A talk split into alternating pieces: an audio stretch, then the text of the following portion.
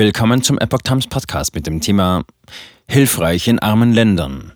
Bill Gates will künstliche Intelligenz für Lehrer und Ärzte. Ein Artikel von Oliver Signus vom 16. Februar 2023. In armen Ländern könnte nach Ansicht des Microsoft-Gründers die Technologie hilfreich sein.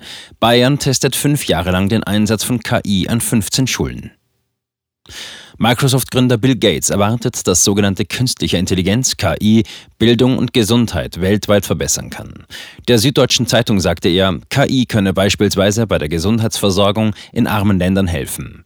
In afrikanischen Ländern gibt es viele Menschen, die ihr ganzes Leben lang keinen Arzt zu Gesicht bekommen, sagte er der SZ. KI könnte dafür sorgen, dass sie Zugang zu Diagnostik und bessere Beratung bekommen.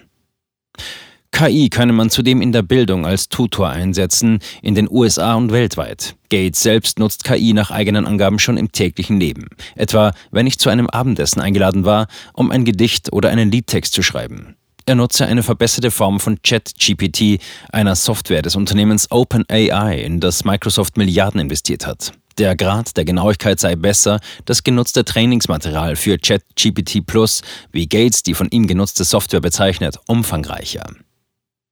Modellversuch läuft seit Herbst 2022.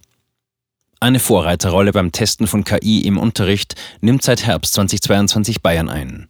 Seit Anfang November läuft unter der Überschrift KI at School, ein auf Jahre angelegter Modellversuch an 15 Schulen. Der Einsatz künstlicher Intelligenz entwickle sich rasend schnell und sei aus dem Alltag nicht mehr wegzudenken, heißt es auf der Internetseite des Bayerischen Kultusministeriums. Da sich diese Entwicklung jedoch bisher in Schulen kaum wiedergespiegelt habe, sei der Modellversuch ins Leben gerufen worden. 15 Einrichtungen, von der Grund- bis zur Berufsschule aus allen Regierungsbezirken, sind in diesen eine halbe Dekade laufenden Test involviert. Unter strenger Einhaltung der datenschutzrechtlichen Vorgaben würden verschiedene pädagogische Konzepte und Lernsettings entwickelt, in denen auf Komponenten der künstlichen Intelligenz zurückgegriffen werde. Staatssekretärin Stolz sieht Schüler als Gewinner. Kultusstaatssekretärin Anna Stolz, Freie Wähler, sieht die Schülerinnen und Schüler als Gewinner. Sie würden beim Lernen und Lehren noch besser unterstützt, individuell gefördert und gleichzeitig fit für die Welt von morgen gemacht. Die Modellschulen hätten ausreichend Freiraum, um didaktische Innovationsprozesse einzuleiten und Neues zu probieren. Unterstützung erfahren sie dabei von Arbeitsforen, die sich aus Vertretern der Wissenschaft, des Kultusministeriums sowie der Schulleiter, Lehrer und Elternverbände zusammensetzen. Dabei gehe es auch um den Schutz von Daten und Persönlichkeitsrechte. Wir wollen gemeinsam festlegen, was künstliche Intelligenz darf und wo wir Grenzen setzen müssen, betont Stolz. KI im Bildungsbereich als Chance verstehen. Sponsor des Testlaufs ist die Vereinigung der bayerischen Wirtschaft, VBW. Bertram Brossard, der Hauptgeschäftsführer des Vereins, betonte, künstliche Intelligenz, KI, ist im Zuge der digitalen Transformation eine Schlüsseltechnologie. Darum müssen wir sie im Bildungsbereich als Chance verstehen und ihre Möglichkeiten für das Lernen nutzen. Genau an dieser Stelle setzte die Stiftung Bildungspakt Bayern mit dem Versuch KI at School an. Mit datenschutzkonformen Gesamtkonzepten unterstütze KI den gesamten Prozess des digitalen Lernens und ermögliche individuelle Förderung. Das sorge auch für mehr Bildungsgerechtigkeit. Gesichtserkennung in Klassenzimmern. Im Lernlabor des Deutschen Forschungszentrums für künstliche Intelligenz in Kaiserslautern entwickeln Wissenschaftler Schulbücher, die erkennen, ob die Kinder dem, was sie lesen, folgen können.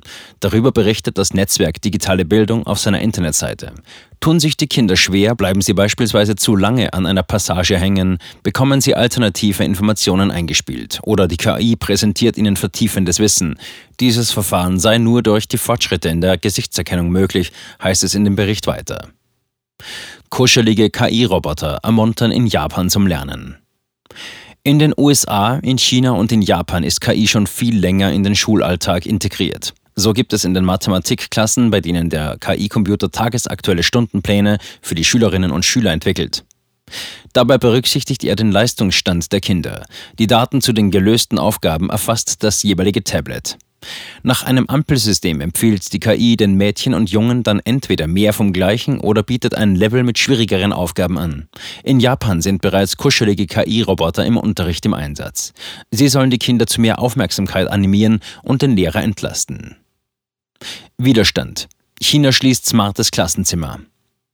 In China gibt es bereits smarte Klassen. Allerdings wurde kürzlich ein allzu smartes Klassenzimmer geschlossen, weil es Widerstand gegeben hatte. Eine Oberschule in der südchinesischen Millionenmetropole Hangzhou setzte die Gesichtserkennung im Unterricht einstweilen aus. Eine Kamera filmt die Jugendlichen im Klassenzimmer. Ein KI-Computer wertete aus, ob sie unter- oder überfordert waren. Anschließend gab er ihnen entsprechende Tipps, wie sie besser lernen können. Die Bücher wurden ebenfalls per Gesichtserkennung ausgeteilt. Das Essen glich die KI mit den Gesundheitsdaten der Schüler ab. Einmal pro Woche erhalten die Eltern einen Ernährungsbericht. In New York haben staatliche Schulen kürzlich den Zugriff auf den Chatbot ChatGPT über ihre Netzwerke und Geräte eingeschränkt. Die App erlaubt es nicht, Kompetenzen der kritischen Reflexion und der Problemlösung zu entwickeln, die wesentlich für den schulischen Erfolg und den Erfolg im weiteren Leben sind, heißt es von der New Yorker Bildungsbehörde. Forschungsprojekt an Klinik. Bereits Ende 2020 endete das auf zwei Jahre angelegte Forschungsprojekt Leitsystem zur Optimierung der Therapie traumatisierter Patienten und Patientinnen bei der Erstbehandlung, kurz Lotte. Das Bundesministerium für Bildung und Forschung förderte das Projekt.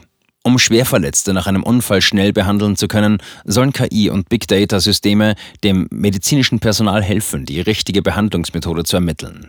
Involviert waren in das Projekt auch Mitarbeiterinnen des Instituts für Rechtsinformatik, IRI. Sie nahmen insbesondere datenschutzrechtliche, medizinproduktrechtliche sowie berufsrechtliche Bewertungen im Hinblick auf die Erfordernisse an die Entwicklung und den Einsatz von KI-Anwendungen vor.